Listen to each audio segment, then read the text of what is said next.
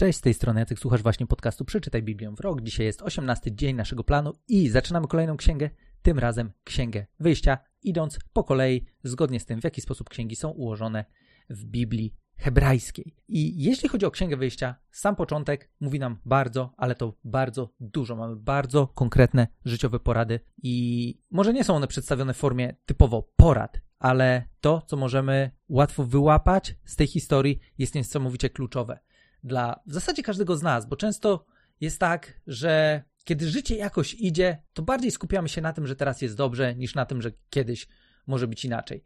I lub ewentualnie, jeżeli idzie kiepsko, to czasami mam wrażenie, że już nigdy nic się nie zmieni. Niemniej jednak w tej historii na samym początku czytamy bardzo, ale to bardzo ważne słowa, gdzie jest napisane w pierwszym rozdziale od siódmego wersetu: e, Synowie Izraela rozradzali się, pomnażali, potężnieli i umacniali się coraz bardziej, tak że cały kraj się nimi napełnił. Szybkie wtrącenie. Pamiętacie, jaka była obietnica? Jakie było zadanie dla ludzi? Rozmnażanie się, napełnianie ziemi, czynienie sobie poddaną, historia ciągle, ale to ciągle jest w tym samym miejscu, jeżeli chodzi o to, jaką misję realizujemy. Misja się nie zmienia, ale historia dalej się rozwija po to, żeby tę misję móc zrealizować. Lecimy dalej, ósmy werset. Lecz rządy w Egipcie objął nowy król, który nie znał Józefa i rzekł do swego ludu, oto lud synów Izraela jest liczniejszy i potężniejszy od nas, roztropnie przeciw niemu wystąpmy, ażeby nie przestał się rozmnażać. W wypadku bowiem wojny mógłby się połączyć z naszymi wrogami w walce przeciw nam, aby wyjść z tego kraju.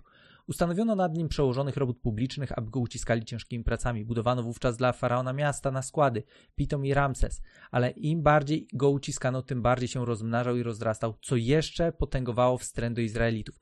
Egipcjanie bezwzględnie zmuszali synów Izraela do ciężkich prac i uprzyszkszali im życie uciążliwą pracą przy glinie i cegle oraz różnymi pracami w polu. Do tych wszystkich prac przymuszano ich bezwzględnie. Później historia dalej się toczy i czytamy o tym, do jakich barbarzyńskich metod ucieka się faraon po to, żeby uprzykrzyć życie Izraelowi, żeby Izrael tak naprawdę nie mógł dalej być, powiedzmy sobie szczerze też, błogosławieństwem dla Egiptu. Bo ostatecznie, co by nie było, tak naprawdę to, że Egipt dzisiaj jest w miejscu, w którym jest, dzisiaj mam na myśli w naszej historii, jest bezpośrednio związane z tym, że około 400 lat wcześniej pojawił się Józef, który im uratował tyłek. Uratował wszystkich Egipcjan i dzisiaj tak naprawdę jesteśmy w miejscu, w którym Egipcjanie mówią, w ogóle pozbądźmy się tych Izraelitów. Choć tak naprawdę to dzięki jednemu Izraelicie oni w ogóle dzisiaj jakkolwiek funkcjonują. I czasami może tak być, że kiedy wszystko idzie ok, to możemy sobie myśleć, no dobra, jest spoko i niekoniecznie myślimy o tym, że mogą przyjść dni, kiedy coś się zmieni. No bo tak naprawdę kto z nas martwiłby się tym, e, że kiedyś może być nie tak.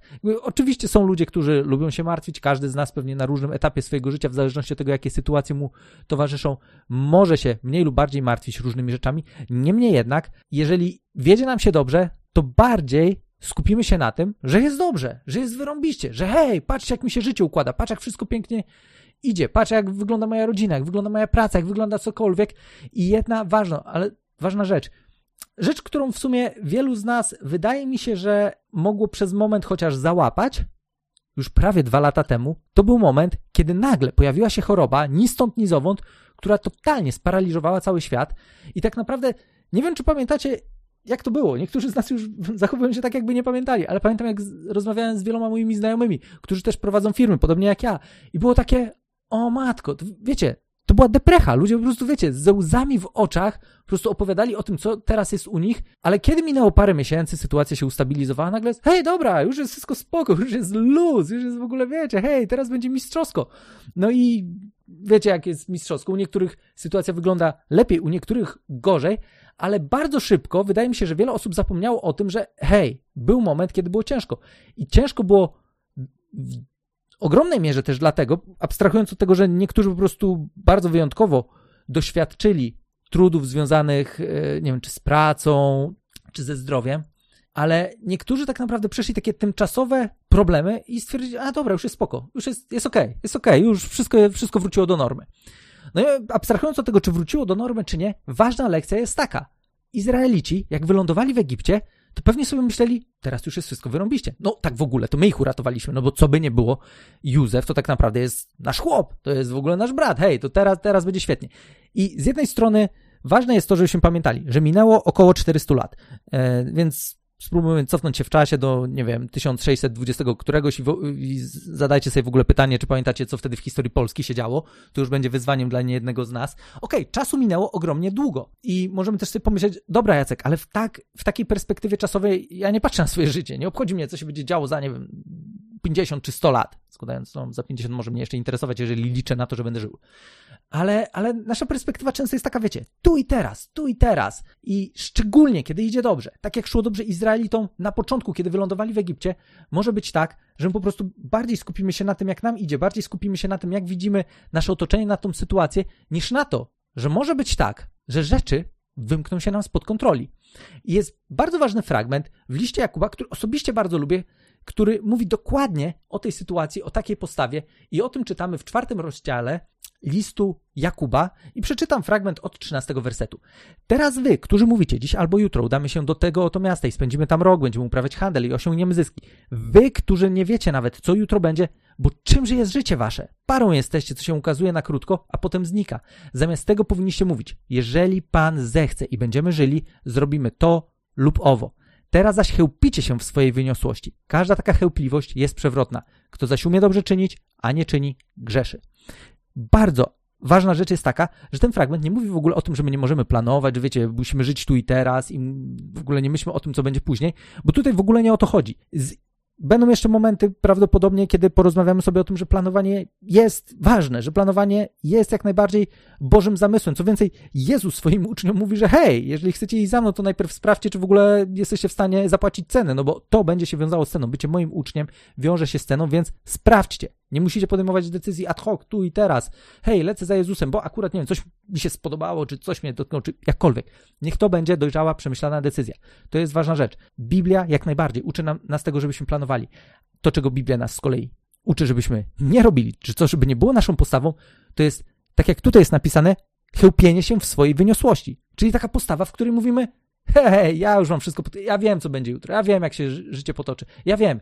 I to nasze ja wiem zazwyczaj wynika z tego, że obecna sytuacja, nasze dzisiaj wygląda tak, że jesteśmy jak najbardziej z siebie zadowoleni i jednocześnie może myślimy sobie, że e, my tak naprawdę mamy wpływ na to, jak nasze życie się potoczyło. I żeby było jasne, bardzo często mamy ogromny wpływ, ale bardzo często też jest tak, że są sytuacje, w których e, los nam sprzyja, pozwolę sobie tak powiedzieć, e, lub dla wierzących Bóg nas tak poprowadził, albo Bóg błogosławi jakkolwiek, ale tak naprawdę pojawiają się sytuacje, na które nie mieliśmy bezpośredniego wpływu, a które pomogły nam w tym, żebyśmy znaleźli się w takim, a nie w innym miejscu. I jest jedna rzecz, która jest absolutnie niepodważalna, a to jest chociażby to, że jeżeli dzisiaj dobrze ci się powodzi i wynika to na przykład z tego, że nie wiem, urodziłeś się w takiej innej rodzinie, sorry, nie miałeś absolutnie wpływu na to, że się urodzisz w takiej, a nie innej rodzinie. To nie jest twoja zasługa. Dziękuj Bogu za to, że się urodziłeś w takiej, a nie innej rodzinie, która dała ci dobry start w życiu. W przeciwnym razie mógłbyś być w całkowicie innej sytuacji. Ważne jest to, jest masa rzeczy, na które nie mamy wpływu. Masa rzeczy może się wydarzyć, nawet jeżeli my wszystko robimy dobrze. Dokładnie tak, jak było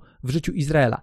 Wszystko szło ok, wszystko było spoko, oni żyli w Egipcie, rozmnażali się, rozradzali i w sumie nawet nie wygląda na to, żeby oni byli jakimkolwiek realnym zagrożeniem dla Egipcjan, poza tym, że faraonowi nagle się zaczęło wydawać, że oni tym zagrożeniem są. A im się mogło wydawać, hej, ale przecież my wszystko robimy, przecież wiecie, Bóg nam sprzyja i tak dalej, będzie okej. Okay no okazało się, że nie jest ok, bo nagle pojawiła się postać, dla której sam fakt ich, ich, istnienia był problematyczny. Nigdy nie wiemy, co się wydarzy. Planujmy nasze życie, zastanawiajmy się, jakie podejmować kolejne kroki, planujmy mądrze. Jeżeli jesteś osobą wierzącą, jak najbardziej, planuj w modlitwie.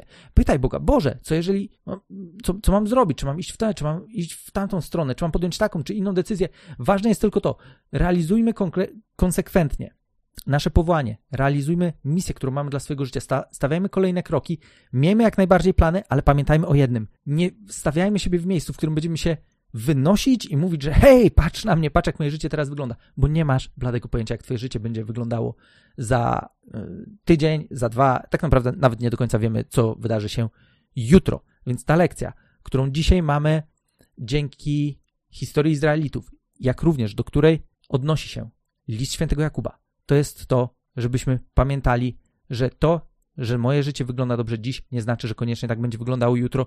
Żyjmy mądrze, żyjmy w sposób, w który będziemy też przygotowywać się na to, że mogą być trudniejsze czasy, po to, żeby kiedy zdarzy się nagle jakaś nieprzewidywana sytuacja, byśmy mogli być w miejscu, w którym my będziemy mogli być błogosławieństwem dla innych, będziemy mogli nieść innym ratunek, będziemy mogli nieść innym pomoc, dlatego że przygotowaliśmy się do tego, żeby w pewnym momencie sytu, sytuacje życiowe nas do końca nie zaskoczyły. Oczywiście każdy z nas trafi w końcu w jakieś miejsce, w którym nie będziemy się, będziemy się zastanawiać, jak w ogóle z tego wyjść i co mam ze sobą zrobić, ale ważna rzecz jest taka: żyjmy mądrze, Pamiętajmy, że to, co jest dzisiaj, nie jest gwarantowane na zawsze. Nie wynośmy się tym, w jakiej jesteśmy sytuacji.